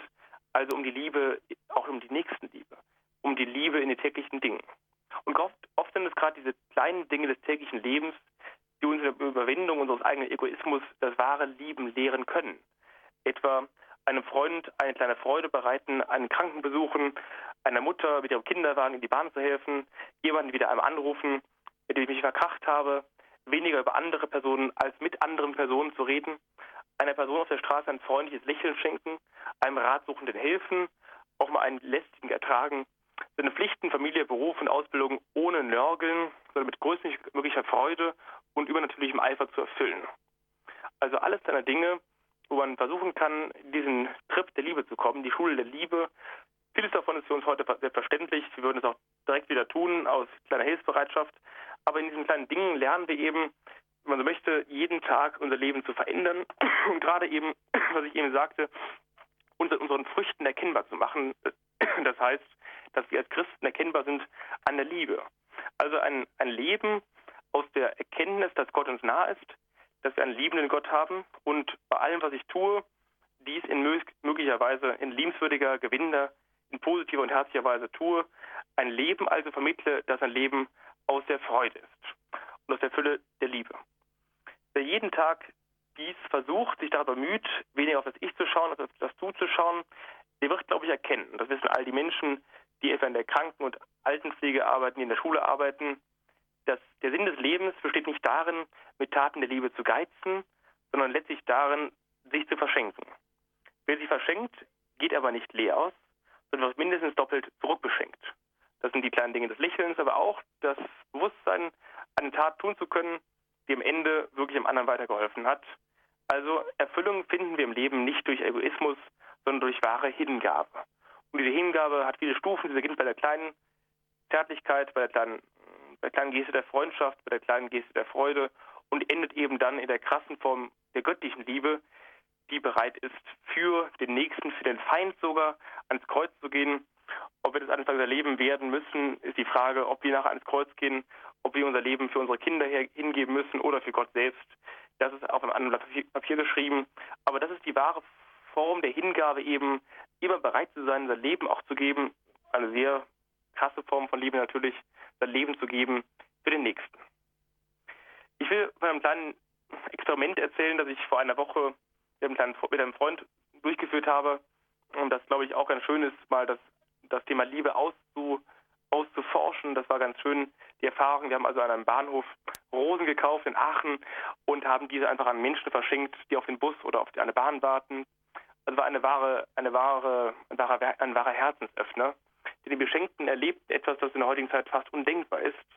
Eine Form von Liebe, ohne dass es gegenüber direkt einen Hintergedanken hat. Also eine wirkliche schöne Form der selbstlosen Hingabe. Die Beschenkten erlebten eben geben ohne zu nehmen, Schenke ohne zurückerhalten zu wollen. Ein kleines Zeichen von Wertschätzung und einen kleinen Funken wahrer, aufrichtiger Liebe. Wir alle wissen heute, Geiz ist geil und ähm, letztendlich gibt es nichts umsonst. Das stimmt leider auch in vielen Bereichen des Lebens. Aber gerade das ist der schöne Punkt, wo man eben dieses System durch, äh, durchbrechen kann. Wirklich Menschen eine Wertschätzung zu schenken, ein kleines Zeichen der Liebe, obwohl wir ihn gar nicht kennen, um mit, vielleicht mit Menschen ins Gespräch zu kommen, die wir vorher gar nicht, die wir vorher gar nicht ähm, angesprochen haben, die wir gar nicht kennen. Das sind oft dann also Gespräche, die wirklich sehr weit führen, weil sie getragen ist von einer grundsätzlichen Freund, Freundlichkeit, von einer Herzlichkeit und man immer was auch den anderen geben kann als Impuls für den Tag. Ich lade Sie, liebe Hörerinnen und Hörer, ein, mit mir in die Schule der Liebe zu gehen und sich immer wieder jeden Tag neu die Frage zu stellen, wie sähe eine Welt aus, in der alle Welt, in der alle Menschen ein Stück weit ihres eigenen Egos zurückstellen würden und einander mit ehrlichem Respekt, ehrlichem Wohlwollen und ehrlicher Hingabe begegnen würden. Also eine Welt, in der keiner über den anderen herzieht, in der es kein Mobbing gäbe, in der jeder dem anderen gerne und ohne Zögern einen kleinen Gefallen erweist, in der jeder an seinem Nächsten aufrichtig und ehrlich interessiert ist und ihn mit seinen Fehlern und Schwächen annimmt. Eine Welt ohne Liebe wäre die Hölle. Doch eine Welt voll Liebe kann man auch nicht einfach so machen. Alles hängt davon ab, von Ihnen und von mir. Lieben aber können wir nur deshalb, weil wir zuerst geliebt worden sind, von Gott selbst, der die Liebe ist und dessen Liebe in Jesus Christus bis zum, bis zum Äußersten bis ins Kreuz gegangen ist. Bei Johannes lesen wir sehr schön, es gibt keine größere Liebe, als wenn einer bereit ist, sein Leben für seine Freunde hinzugeben. Trauen wir uns diese Liebe zu, sind wir bereit, das Beste, was wir haben, unser Leben, unsere Zeit, nicht nur zu genießen, sondern auch weiter zu verschenken. Egal wie wir uns entscheiden, die Zukunft hängt an der Liebe. Das von mir. Schon mal vielen Dank für Ihre Aufmerksamkeit. Ja, vielen Dank, Herr Dietlein, für diese Gedanken. Wir haben jetzt gesehen, Liebe hat viele Seiten und es gibt viele Möglichkeiten, Liebe zu leben. Sie haben eingeschaltet hier im Standpunkt bei Radio Horeb. Zu Gast ist der Autor des Buches Freut euch, Glaubensbekenntnis eines jungen Christen. Ja, Herr Dietlein, Glauben und Lieben, das tun wir ja nicht allein. Wir sind ja Teil der Kirche, die Jesus Christus begründet hat und die uns im Glauben unterweist. Was heißt es denn für Sie als Christ in der Kirche zu leben, ja die Kirche zu lieben, wie Christus sie geliebt hat? Das ist ja unser Auftrag, oder? Ja, ich glaube fast, dass von mir die Liebe zur Kirche früher noch größer war als die Liebe zu Christus. Ähm, wenn man so mit 13 Jahren Ministrant wird und einfach Interesse an der Kirche hat, da ist man fast näher an der Kirche als in Christus dran. Das ist heute das andere für mich, glaube ich. Also die Liebe zur Kirche habe ich früher ganz intensiv äh, ins Zentrum gestellt. Also das werden auch viele andere im Alter getan haben mit 13 Jahren. man fand aber die Kirche toll, man, ich finde sie auch immer noch toll, keine Sorge. Man war in einer großen Gemeinschaft geborgen und auch in Ministrantengruppen und Firmengemeinschaften und dies und jenes und hatte auch viele Freunde dort, habe ich auch heute noch, aber bei, anderen, bei vielen ist es anders, leider in diesem Alter dann später. Also die Liebe zur Kirche hat mir auch sehr geholfen dann auf dem Weg zum Priestertum. Weiß von vielen, von vielen Priestern, die damals dann das sich gestellt haben, die Frage mit 13 oder mit, mit jüngeren oder älteren Jahren noch, es war ja meist wirklich die Liebe zur Kirche. Man wurde in einem kirchlichen Umfeld sozialisiert, man war auf dem kirchlichen Kindergarten, Gymnasium und in der Grundschule und wurde einfach in diesen Umfelden auch groß mit Freunden. Und dann war auch natürlich schnell die Frage da, ob man nicht auch in der Kirche groß werden möchte als Priester später. Das war dann ganz einfach. Also ähm, die Liebe zur Kirche und das Verhältnis zu Christus haben ihre Chancen und Nachteile. Einige sind, glauben an Christus, glauben nicht an die Kirche. Das ist ja schade, weil man dann relativ wenig mit Christus zu tun hat. Ich glaube, wenn man nur in der Heiligen Schrift liest und denkt, da sei schon alles, hat man nicht viel verstanden am Ende ist es dann doch wichtig äh, zu erkennen, dass etwa das Sakrament der Eucharistie jeden Sonntag und auch regelmäßiger einem sehr weit helfen kann, dass die Beichte in einigen Fällen sogar unauslässlich ist. Man kann nicht allein in allen Dingen vorankommen, ohne Priester, ohne Gnade. Aber auch andere Dinge eben entscheidend sind, auch die Ehe als Sakrament, als bewusste Entscheidung für das Lieben auf Endgültigkeit, auf Ewigkeit. Und das ist die eine Seite. Natürlich, dass man sagen muss, Christus ja, Kirche nein, das ist ein tiefer Abgrund. Der andere Abgrund wäre dann zu sagen, Kirche ja, Christus nein. Ich glaube im Ernst, dass nicht jeder bayerische Bürgermeister, der sonntags in die Kirche geht, der also mit Kirche zu tun hat, aber nicht mit Christus viel zu tun hat, dass die auch perfekt ähm, naja, nicht, nicht der große Christ ist leider. Denn es gibt viele Menschen, die einfach gerne mal zur Kirche gehen, die Kirche als so Sozialorganisation ansehen, als Wohlfahrtsverein, als NGO, auch vielleicht als Organisation, wo man viele soziale Ideale, auch vielleicht ethische Ideale, ökologische Ideale durchsetzen kann. Aber wenn dann der Glaube nicht dabei ist, ist halt die Kirche dann wiederum falsch verstanden. Die sind eben nicht nur, die Caritas sind eben nicht nur ein sozialer Verein oder eine politische Organisation. Man kann Jesus eben nicht versozialisieren, verpolitisieren oder verökologisieren. Also Kirche ohne Christusglaube, das wäre auch falsch. Beides gehört zusammen. Wenn ich Christ sein möchte, muss ich kirchlich sein, sozial sein letztendlich, also auch kirchlich organisiert sein.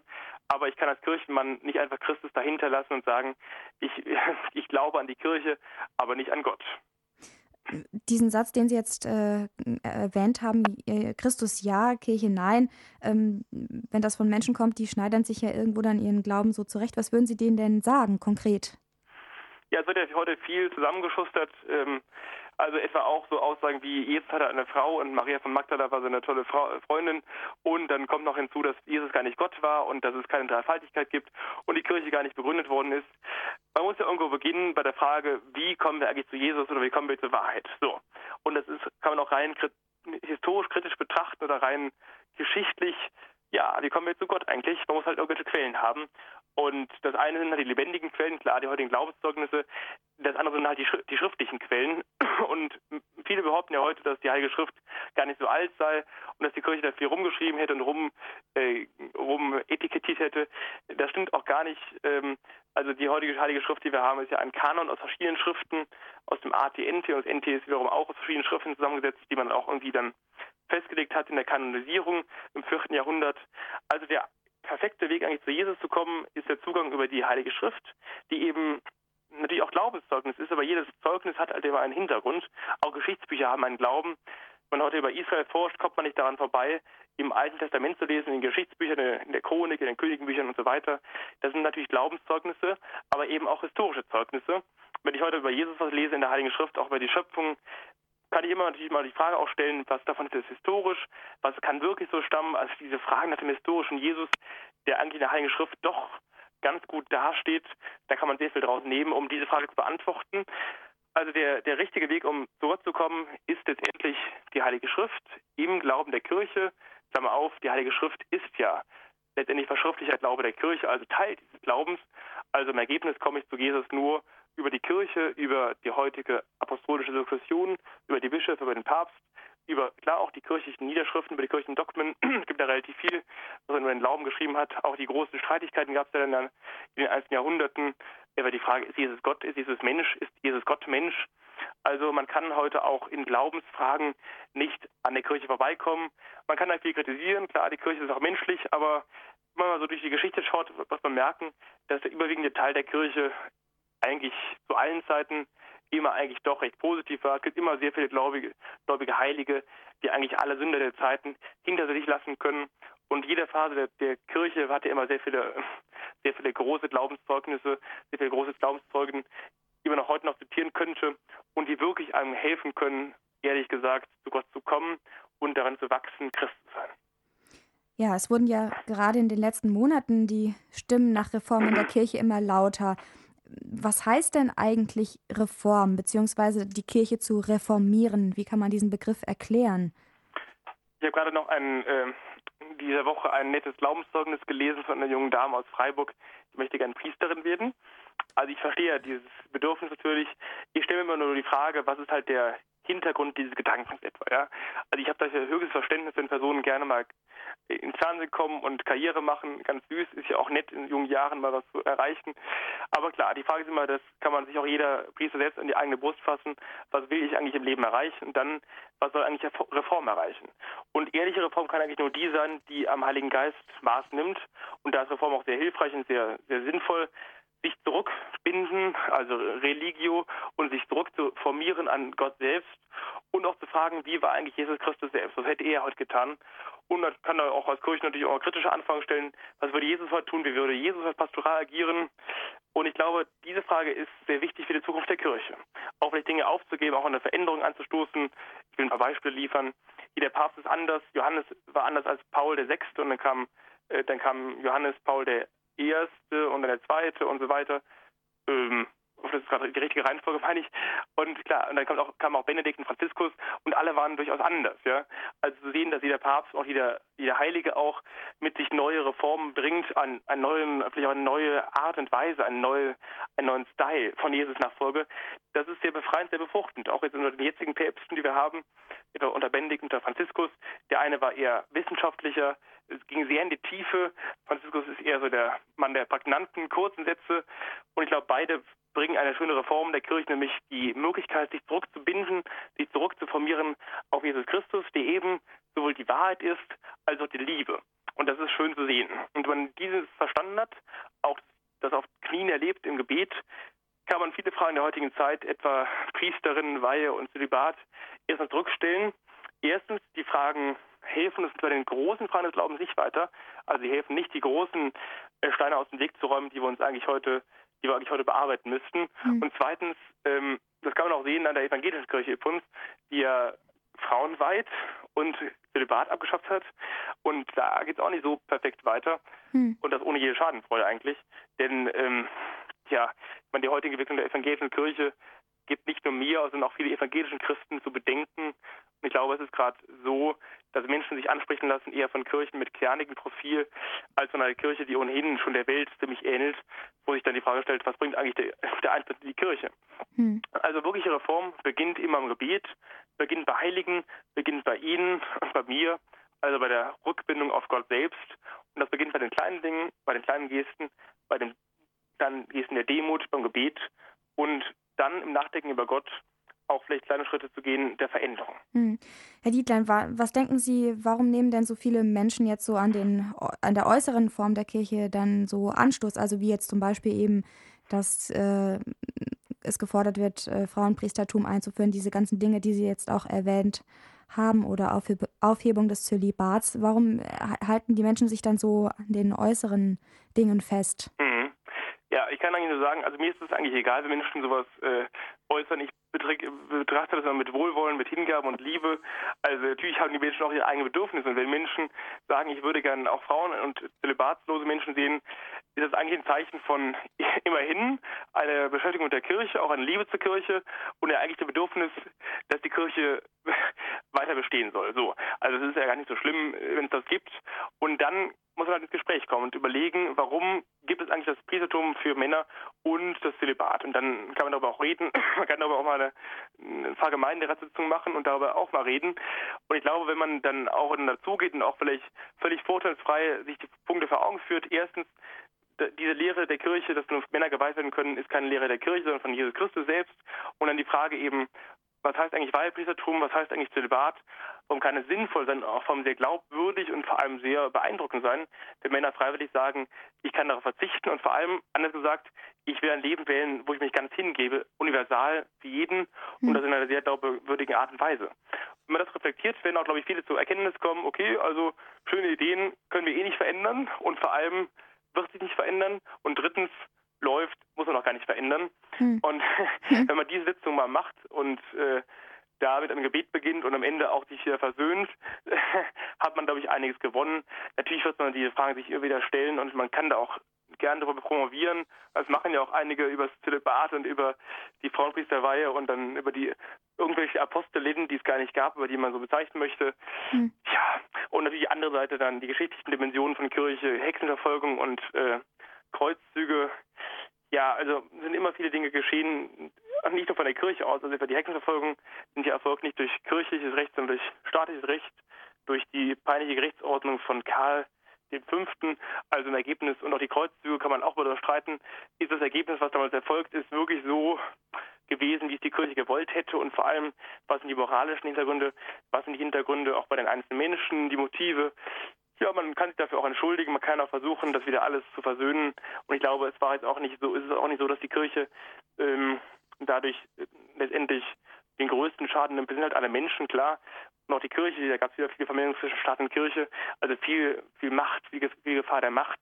Das ist immer alles geschehen, aber ich glaube, die heutige Form von Kirche, auch in Deutschland, ist auf dem besten Weg zur guten alten Entwältigung und wirklich versucht, das zu trennen, was Staat ist, was Kirche, was Staat ist, was, was Macht ist, was Politik ist und das andere, die andere Sphäre, was Kirche eigentlich möchte, nämlich weniger in der, weniger von der Welt zu sein als in der Welt. Hm. Ja, da kommen Sie jetzt, schlagen Sie jetzt direkt den Bogen zum Thema Zeugnis. Also da ist es ja dann auch wichtig, äh, vom Glauben Zeugnis zu geben bei so vielen, ja, bei so viel Kritik oder Menschen, die jetzt einfach sich schwer tun mit dem Glauben. Wie kann man das denn in der heutigen Zeit am besten tun? Ja, ich hatte gerade gestern erst die Gnade, dass ich eine Konversion miterleben durfte in Köln, St. Agnes.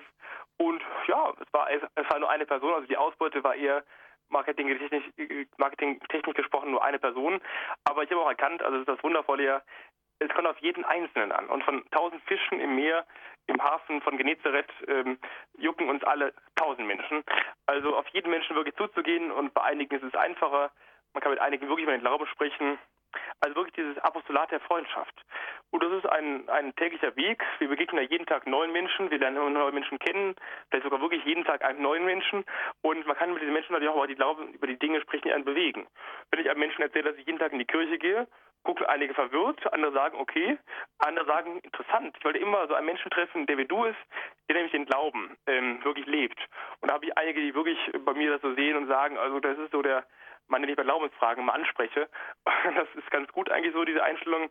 Dann kommt man, bekommt man Fragen gestellt, kann mit den Menschen ins Gespräch kommen, mit einigen häufiger, mit anderen weniger, klar. Man kann niemals mehr als fünf Menschen parallel wirklich dem Glauben näher führen, dann wird es halt wirklich äh, etwas oberflächlich. Und das ist wirklich eine große Chance. Einige finden das dann wundervoll. Viele, die ich kenne, sind auch schon katholisch, katholisch und getauft. Also viele sind eigentlich gar nicht mehr konversibel. Andere wiederum können das mal sich vielleicht ähm, lieber vorstellen. Das sind die kleinen Dinge, die man im Alltag tun kann und die alle nachher gründen eben in dem, was ich eben gesagt habe, in der Freude, in der Liebe. Ich habe ein kleines Wort von ähm, vom heiligen Jose Maria Escrivá gefunden, der ganz schön das zusammenfasst, worum es eigentlich geht im Glauben. Hör mir jetzt gut zu und sage es weiter. Christentum ist Liebe. Umgang mit Gott macht glücklich und drängt zu den großen Taten. Die Sorge um die anderen, das Apostolat, ist kein Luxusartikel und keine elitäre Beschäftigung.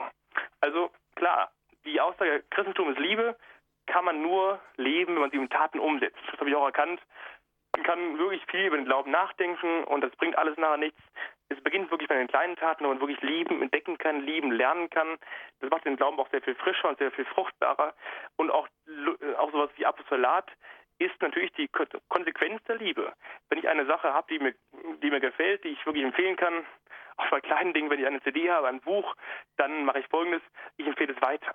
Und aus dem Glauben kann ich weiterempfehlen, wenn ich eben sagen möchte, dieses und jenes, etwa der Glaube, hilft mir im Leben weiter, dann ist es eine ganz normale Folge der Liebe zu sagen, du, das hier ist eine schöne Sache, Glaube, komm doch mal mit in die Kirche, komm doch mal damit mit Und dann fängt auch das, da das Lieben an, das Lieben zu Gott und das Lieben zum Nächsten, das ist dann eben verschmolzen in der, der Form des apostolischen Wirkens, Menschen für, für Gott begeistern. Hm. Unser Thema heute im Standpunkt freut euch Glaubensbekenntnis eines jungen Christen. Dieses Buch hat Georg Dietlein geschrieben. Er ist ein junger Autor und Theologe aus Köln. Erschienen ist das Buch im MM Verlag. Wir haben jetzt viel von Georg Dietlein über die Freude am Glauben, die Liebe und die Forderung auch nach Reformen in der Kirche gehört. Wenn Sie Fragen dazu haben, die Sie Georg Dietlein stellen wollen, dann können Sie jetzt gleich hier anrufen. Wir freuen uns auf Ihre Fragen und Reaktionen.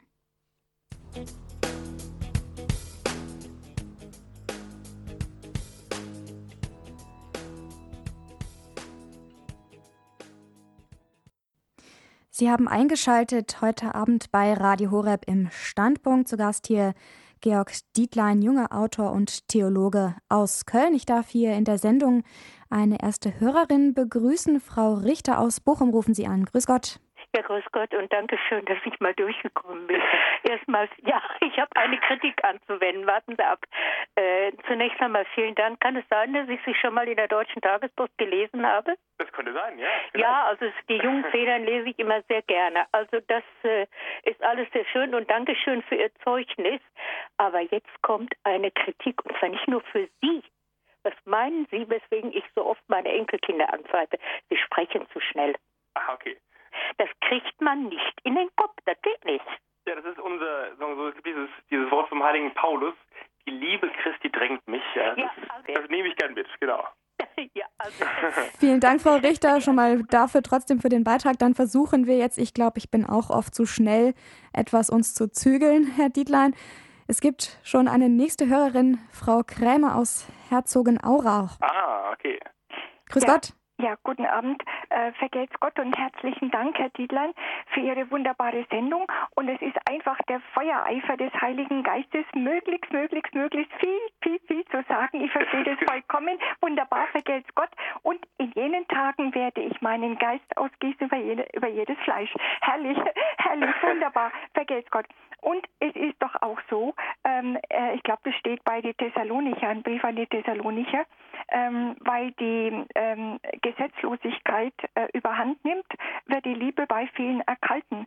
Und das ist nämlich die Liebe und die Freude und die Wahrheit, die Jesus ja selber ist und diese Lehre seiner Kirche anvertraut hat. Und jetzt habe ich da was Schönes in der Hand und da heißt nur eine in der Wahrheit verwurzelte Liebe hat Bestand und kann fruchtbar sein. Wahrheit und Liebe sind im Glauben untrennbar verbunden. So, und es wird ganz, ganz schnell noch das noch an der anderen dran kommen können. ähm, äh, allein die Tatsache, Herr Dietlein, dass ich jetzt mit Ihnen sprechen kann, ich habe vor ja, es waren jetzt vorher 18 Jahre, ein hochaggressives Mama-CA ähm, äh, gehabt. Mhm. Und Sie sehen ja, preise den Herrn, wenn es immer geht, gehe ich täglich in die heilige Messe. Und ich habe auch eine das ist das größte Glück auf der Erde überhaupt, was es da gibt. Das sind die paar Quadratmeter vom Beichtstuhl. Und äh, ein heißer Tipp für alle, die einen guten Beichtvater suchen, äh, zum heiligen Pater Pio zu beten. So, mhm. Ja. und, und das ist nämlich erst, das ist nämlich erst die richtige Freude. Und dann versucht man dann mit der Gnade Gottes in den Geboten zu leben. Und ja, da haben wir ja noch den, den wunder, wunderschönen, dicken, roten KKK Katechismus. Ja, und genau. da ist alles so, so schön beschrieben. Und die Freude liegt einfach in der Wahrheit. Und wenn man das nicht weitergibt, also mir platzt das ja nicht gerade, aber es drängt, wie Sie schon gesagt haben, es drängt einen, das weiterzugeben. Und zwar, dass wir uns alle mal oben wieder treffen, im Himmel. Mhm, ne? genau. Und Herr Dietland, Sie haben das große Glück und die große Gnade, so einen Kardinal zwar jetzt emeritiert zu haben, mhm. so, jawohl, und wenn sein Name bisher mal genannt worden ist, da habe ich schon vor Freude gezittert. ich weiß, er sagt das, was wirklich Sache ist. Vielen, Vielen Dank, Frau Krämer. Ja. Auf Wiederhören. Wiederhören. Bis dann. Dann darf ich hier begrüßen Frau Neumann aus Bamberg. Grüß Gott. Grüß Gott. Ich habe nicht zwar alles verstanden, aber ich freue mich immer, wenn ich was höre, weil von Heiligen Geist. Es ist einfach irgendwie originell, ob Jugend oder alt, das ist gleich. Aber immer wieder neu, immer wieder neu, der Heilige Geist wirkt unter uns. Das haben wir mit dem Papst gesehen und mit aller. Also das ist so wunderbar, dass die Kirche lebt. Frau ja. Neumann, Sie haben jetzt den Heiligen Geist angesprochen, den haben wir noch ein bisschen unterschlagen in der Sendung. Dann alles Gute, wiederhören. Ja, der Heilige Geist, das haben wir jetzt noch ein bisschen hier unterschlagen in der Sendung. Der ist jetzt auch ganz wichtig. Gut, dass Frau Neumann den jetzt noch mit eingebracht hat. Was kann man denn tun, um sich jetzt für den Heiligen Geist zu öffnen, dass er sozusagen bei einem landen kann, Herr Dietlein? Klar, Sie dürfen nicht zu schnell sprechen, aber das ist die eine Sache. Es gibt verschiedene Wege. Ich glaube, äh, das ist bei jedem anders. Einige gehen gerne zur Anbetung und äh, andere haben es gerne lauter und hören gerne zu Anbetungsmusik. Also ich glaube, äh, ja verschiedene Formen vom Heiligen Geist. Heiliger Geist ist erstmal ja Liebe, und zwar Liebe zwischen Vater und Sohn, also die personal gewordene Liebe. Das ist das Schöne im Christentum. Wir haben einen Gott, der nicht alleine ist, sondern dessen Liebe zwischen Vater und Sohn sogar zur Person wird. Das ist das Tolle ja, dass wir einen dreieinigen Gott haben. Und um das zu schaffen, um zum Heiligen Geist zu kommen, das ist eigentlich schon ganz einfach, nämlich sich darauf einzulassen, dass Gott in der heutigen Zeit wirkt, dass seine Gnade eben überall lockt. Und natürlich der Weg, sich zu öffnen, das ist nicht immer einfach. Also nehmen wir an, wenn ich Leute einlade zur Beichte, das kann ich eigentlich vergessen, aber das ist auch nicht schlimm. Man kann ja auch zusammen zur Beichte gehen und dann kommt man auch voran. Ähm, also man kann sich ja verabreden und dann geht man natürlich nicht zusammen in den Beistuhl, aber zumindest zusammen in die Kirche. Und dieses sich öffnen, das ist uns heute sehr wichtig. Das gilt auch für andere Seiten. Also ich habe mit jungen Männern zu tun, die so schüchtern sind und sich nicht öffnen können, auch für das andere Geschlecht. Das ist ganz, ganz süß und einfühlsam. Den empfehle ich auch, sich zu überwinden. Und dieses sich überwinden, das gilt genauso beim Heiligen Geist. Nicht mal schüchtern zu sein, sondern wirklich über den Glauben mutig zu sprechen und auch nicht äh, feige und scheu zu sein, zu sagen, dass man doch an Gott glaubt und das sogar sehr intensiv macht. Also Heiliger Geist bedeutet eben, man muss versuchen, sich, man muss versuchen zu lieben, sich zu hinzugeben, in kleinen Gesten der, der tätigen Nächstenliebe auch, sich zu öffnen, sich zu überwinden und dann auch vielleicht Sakramente der Kirche regelmäßig zu empfangen und vor allem regelmäßig zu beten, das heißt, sich auf Gott zurück zu besinnen. Hm. Ja, Herr Dietlein, in der heutigen Zeit gibt es ja viele Einflüsse oder ich sag mal spirituelle Angebote, dass jetzt Menschen, die nicht so fest im Glauben stehen, durchaus Schwierigkeiten haben, sich da zurechtzufinden. Vielleicht auch Menschen, die im Glauben stehen, jetzt eben dann äh, auf die Spur von der Wahrheit zu kommen. Ähm, für uns Christen ist ja dann die Unterscheidung der Geister auch immer ein wichtiges Thema, was aber auch nicht sehr leicht ist, das mhm. eben zu können oder die Unterscheidung der Geister zu ja, zu praktizieren? Oder wie kann es uns denn gelingen, auf dem richtigen Weg zu bleiben oder eben die Geister zu unterscheiden? Ja, das ist ja wirklich gar nicht so, äh, gar nicht so einfach manchmal. Ich glaube auch übrigens, ähm, manchmal ist es auch nicht Päpsten gelungen. Also ich habe einmal dieses schöne kritische Wort zu Johannes Paul II. gehört, der ja einmal in Assis mit auch Muslimen gebetet hat, ja etwa als Beispiel dafür, dass es gar nicht so einfach ist. Denn einige würden jetzt radikal sagen, das war ganz falsch und andere sagen, war doch gar nicht so schlimm. Also bei diesen Detailfragen ist es wirklich nicht immer perfekt äh, oder nicht so einfach, da auf die richtige Pferde zu kommen. Aber bei den grundsätzlichen Fragen natürlich etwa, ähm, worauf kommst du mir an, schaue ich mir auf mich, also auf das Du, ähm, bin ich noch im Glauben eigentlich so ein bisschen drin oder eigentlich schon auf dem Weg zum Antichristen und vor allem bete ich regelmäßig, fange die Sakramente der Kirche, bin ich auf dem richtigen Weg. Das kann eigentlich nur gelingen, das habe ich auch erkannt, nicht mit sich allein, sondern nur an der Hand Gottes und konkret etwa auch in der geistlichen Leitung. Also ich glaube, es ist schön, wenn man sich mit Leuten trifft, in der Gemeinschaft, aber wichtig muss da auch das Gespräch sein und viele Priester würden sich freuen, wenn sie mir geistliche Zöglinge hätten, mit denen sie sich mal alle zwei oder vier Wochen treffen, auch gerne mit Beichte und dann über die Dinge sprechen, die sie so bewegt. Und ich glaube, ähm, wenn man das häufiger machen würde, wenn Priester eigentlich wirklich nur noch Zeit hätten für die Heilige Messe, für ihr Stundengebet, für ihr Gebet und dann für die Beichtgespräche und die geistlichen Leitungen, dann würde hier sehr viel anders funktionieren, weil dann wirklich gläubige Christen aktiv werden könnten, und zwar richtig aktiv, selbstständig sogar, und anfangen könnten zu apostolisieren. Das ist eigentlich die Idee. Es gibt also wenige Priester, wir brauchen auch gar nicht so viele Priester, wir haben darum auch keine Priesternot hier in Deutschland.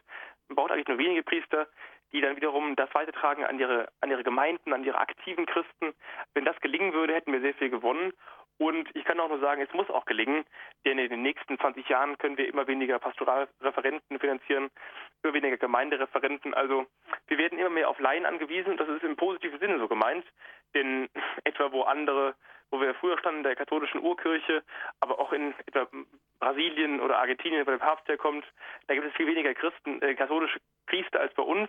Und da müssen die Gemeinden und die einzelnen Laien viel mehr organisieren, was auch gar nicht schlecht ist. Also wenn wirklich Laien Katechesen übernehmen, ist das, das ist ein wundervolles Zeichen. Da können auch Laien sich engagieren. Oder wenn auch ähm, Laien zusammen beten in kleinen Gebetskreisen, das ist auch überhaupt nichts Verwerfliches, sondern ein wundervolles Zeichen von einer erwachsenen Kirche. Und das ist, glaube ich, die Zukunft der Kirche. Eben auf dem Weg zu bleiben mit dem Heiligen Geist, an der Hand von Priestern, an der Hand der Kirche, auf dem Weg zu Gott und eben gerade als engagierter Christ, auch ohne Weihe, etwas zu tun für die Zukunft der Kirche. Hm. Herr Holzmann aus Berlin hat hier angerufen. Ich darf Sie in der Sendung begrüßen. Guten Abend. Ich grüße Sie. Guten Abend. Guten Abend. Sie haben eine Frage? Ich, ich investiere mich für andere Religionen, auch als Kat Katholik. Mhm. Ich freue mich, dass Papst Johannes Paul II. heilig gesprochen wurde. Er hat ja einen geheilt, eine Frau von der Parkinson-Krankheit. Mhm. Ich bekomme auch gerne Post von der Pfingstkirche. Mhm. Die berichten in jedem Brief von Gebetsheilungen. Ob die auch echt sind, ich glaube ja. Mhm. Und gehören unsere beiden Kirchen ja zusammen. Ja gut, ich meine, ich glaube, Wunder geschehen überall. Das Schöne ist ja sogar, äh, also Sie, Sie können ja sogar als äh, nicht geweihter Christ auch ein Wunder tun, nämlich Sie können als nicht, als nicht Christ sogar Menschen taufen. Ja. ja? Mhm. Also ist das schön, dass natürlich Gott überall wirkt. Und dieses Wort des Zweiten Vatikanischen Konzils, das auch in anderen Kirchen, auch etwa in Pfingstkirchen, die keine Kirche im wahren Sinne ja. sind, dass natürlich die viel an Gott dran sein können, verstehe ich. Ich würde sogar gar keinem, gar keinem Pfingstler oder keinem Freikirchler absprechen, schon sehr nah an Gott zu sein, denn immerhin, klar, das Streben nach der Wahrheit ist mhm. völlig vorhanden, auch das, auch das Streben nach Liebe vor allem, nach Glaube. Das Dumme ist halt natürlich, dass viele Menschen dann eben in diesen Pfingstkirchen vielleicht manchmal auch ein bisschen zu sehr frei werden. Also ich glaube, wenn wir eine katholische Kirche hätten, in der man nur singen würde und der man nur über Liebe sprechen würde und nicht über ganz konkrete Dinge des vielleicht des täglichen Lebens auch oder auch mal sich distanziert, wäre es auch falsch. Aber gut, klar, wenn der Mensch da hingekommen ist, kann er auch, glaube ich, Gott schon mal sehr nahe kommen, gerade über die Mittel der, der Glaube, des Glaubens, der Hoffnung, der Liebe. Was uns noch trennt von, von vielen Freikirchen, sind, glaube ich, dann echt die echten Sakramente, ne? wo ja, Gott wirklich uns nahe kommt, etwa in der Eucharistie, etwa auch in der Weihe, etwa auch im Sakrament der Beichte. Aber klar, Gott mhm. wirkt auch dort eben wo nicht unbedingt katholisch draufsteht. Also Wunder sind nicht auch, übrigens, Jesus hat ja auch nicht nur Katholiken ge geheilt, ne?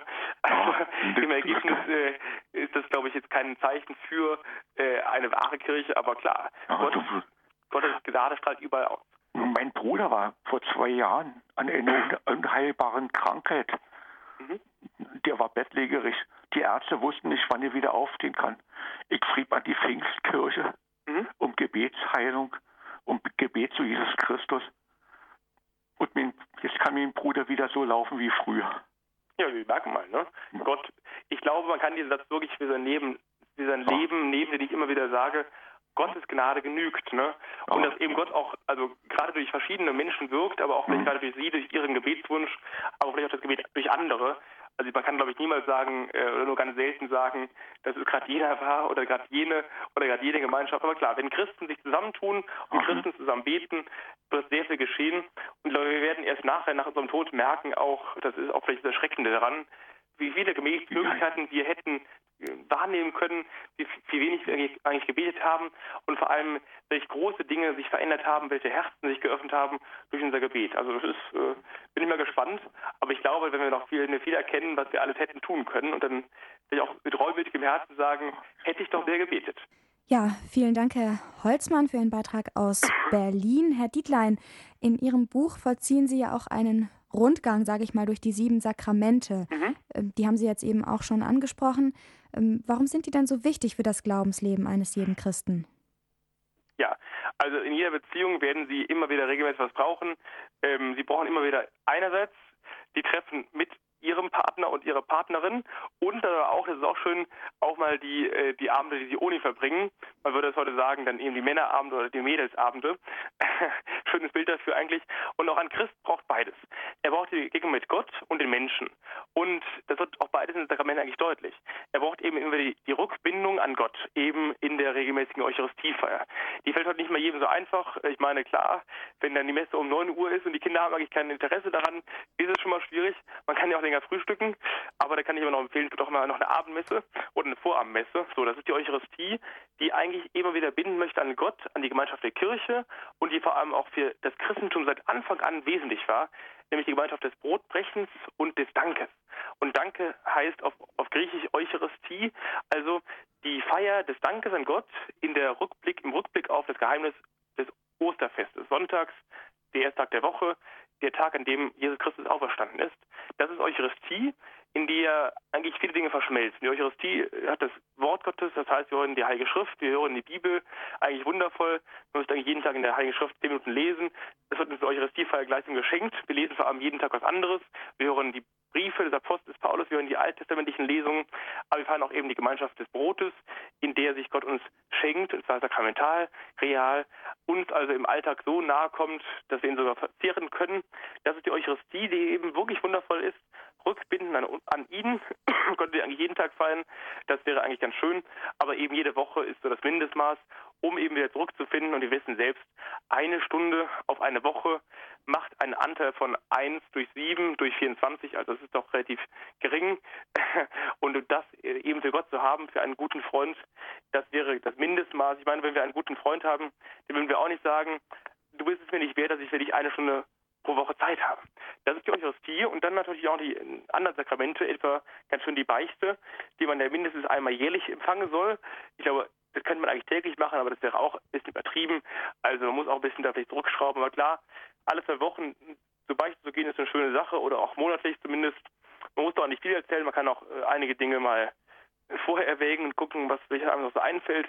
Viele Jugendliche sagen mir heute, äh, was soll ich denn eigentlich beichten? Es stimmt schon, wir haben heute weniger Bewusstsein für die Sünde und vieles erscheint uns heute nicht mehr als Sünde, sondern viele Dinge sind einfach für uns selbstverständlich und anderes ist schon so tief in unserem Herzen drin, dass wir eigentlich die Bosheit gar nicht mehr erkennen. Es beginnt heute im wundervollen Fall des Mobbings, das ist heute ja normal. Naja, aber das sind so Dinge, die eigentlich, eigentlich zurückbinden können an Gott in der Beichte, in der Form des Negativen, wo ich eben Dinge, die falsch waren, bekenne und in der Eucharistie, wo ich rein beschenkt werde. Auch in der Beichte werde ich beschenkt, klar, aber in der Eucharistie werde ich wirklich nur beschenkt, weil ich da eben wirklich Dank sagen kann. Und wir hatten noch eben ein paar Sakramente ausgelassen. Klar, die Taufe, die Firmung, die Krankensalbung, die, Eucharistie, die, die Ehe und die Weihe. Das sind ja so Sakramente, die wir ähm, eigentlich nur einmal empfangen. Die Taufe zum Beginn unseres Christenlebens, die Firmung auch zum Beginn oder zur Mitte so, nicht zum, zum Beginn des aktiven Christenlebens und dann Ehe und, Ehe und, ähm, und Weihe, also Entscheidungssakramente, wo wir eben auf den richtigen Weg kommen, in Anführungszeichen, wo wir uns überlegen, was wollen wir eigentlich im Leben? Wollen wir die Liebe an eine Person oder die, Liebe in der Universalität der Hingabe an alle Menschen, an die ganze Kirche und dann auch zuletzt die Krankensalbung als, den, als der Ort, wo Gott uns ganz nahe ist, am Ende unseres Lebens. Also das Schöne an den Sakramenten ja, dass sie uns immer wieder reinführen, quasi in die zentralen Orte unseres Lebens. Das ist gerade für den Priester natürlich schön, weil er eben den Menschen immer wieder begegnen darf, ihnen selbst und ihren Familien, dort, wo sie sich entscheiden müssen, etwa bei der Taufe, bei der Firmung, bei der Ehe, bei der Weihe, bei der Krankensalbung, beim, beim Begräbnis, wo man wirklich Menschen begegnen darf, wo man auch Chance hat, vielleicht mit ihnen zu sprechen über den Glauben, sie ein wenig anzurühren. Und ich glaube, das ist das Gute, dass wir als Kirche eben immer an den entscheidenden Wegmarken des Lebens immer dabei sind. Es gibt sogar Pärchen, die verloben sich noch kirchlich, ja, gehen dann in die Kirche und verloben sich dort beim Pfarrer.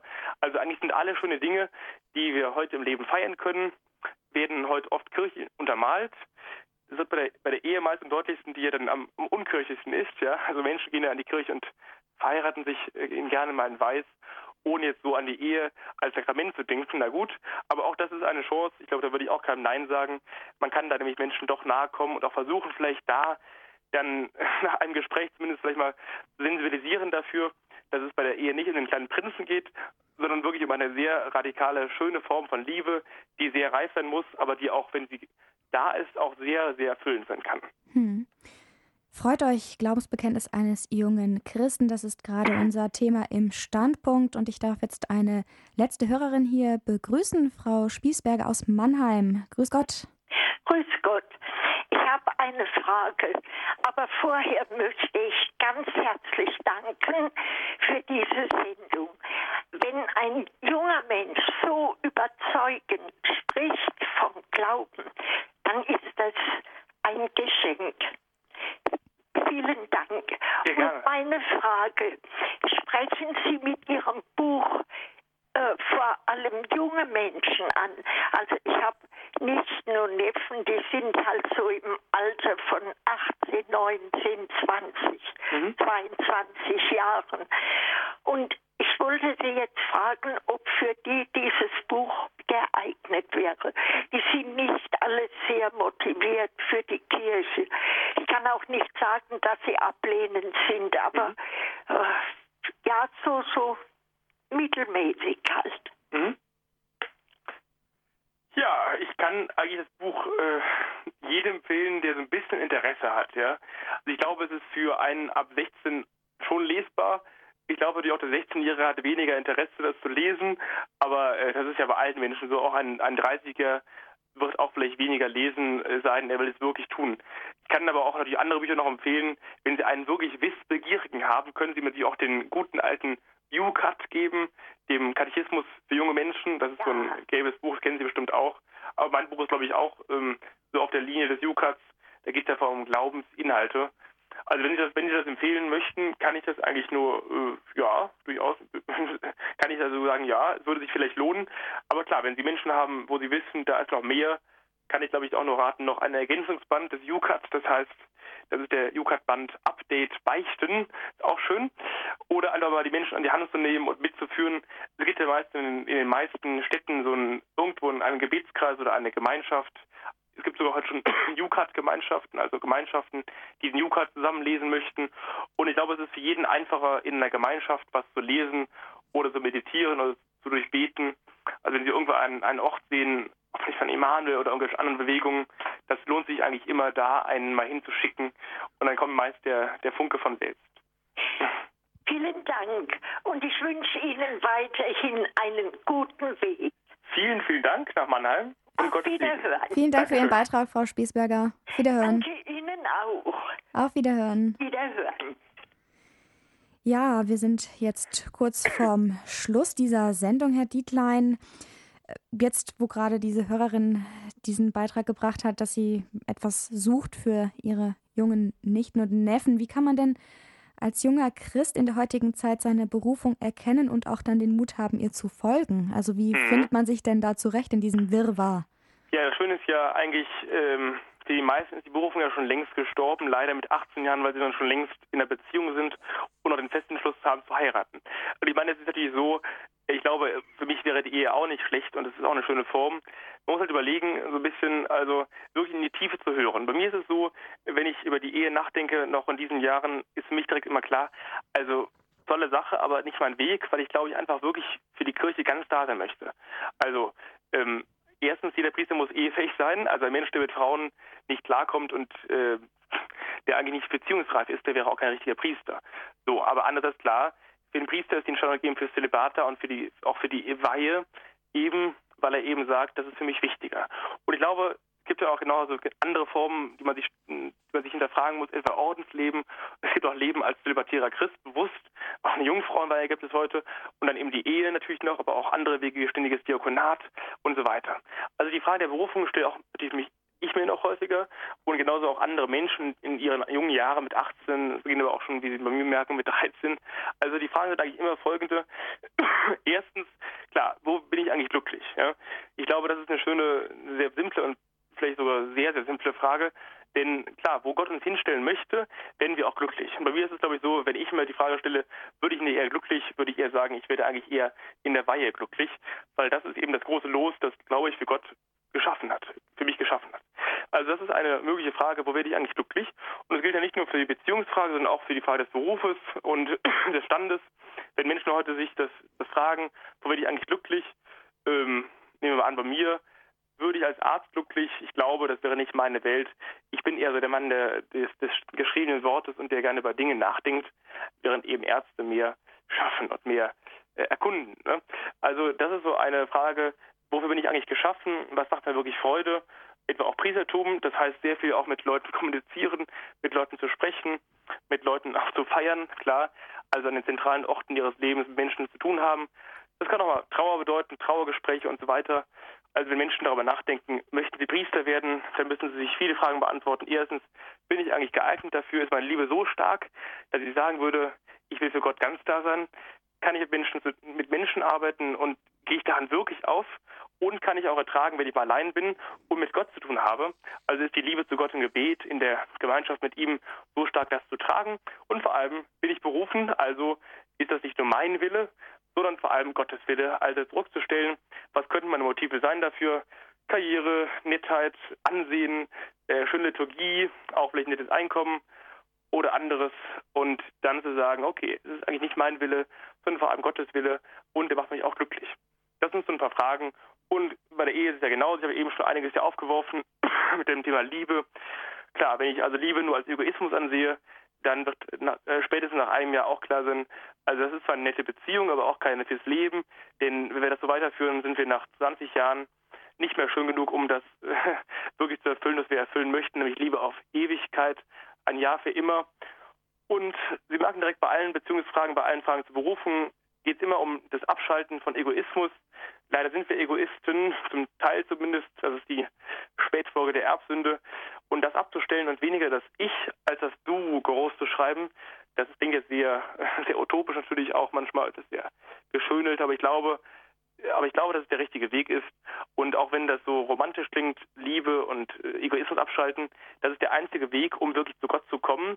Das meinst du dann noch viel mehr. Klar, Gott ist nicht nur ein, ist nicht nur Gutmenschentum, sondern vor allem auch das Erkenntnis zu Jesus Christus.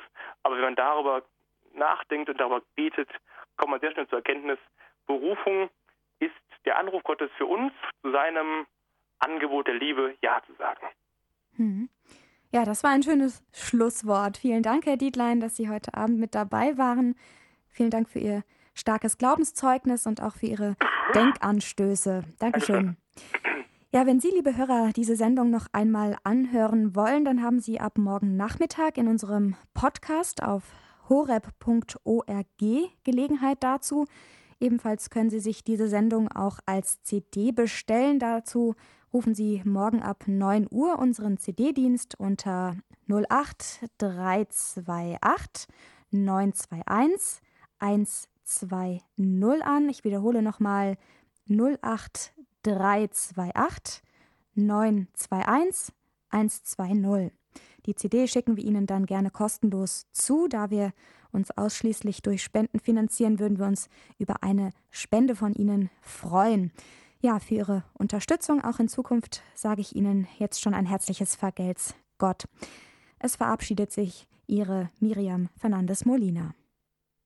Das war die Standpunktsendung bei Radio Horeb. Freut euch, Glaubenszeugnis eines jungen Christen.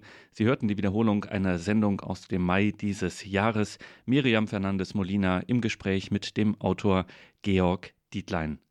Liebe Hörerinnen und Hörer, schön, dass Sie alle hier mit dabei sind. Bleiben Sie auch dabei in der Gebetsgemeinschaft von Radio Horeb und Radio Maria. Ich darf mich an dieser Stelle von Ihnen verabschieden, wünsche Ihnen einen gesegneten Abend und eine behütete Nacht. Ihr Gregor Dornis.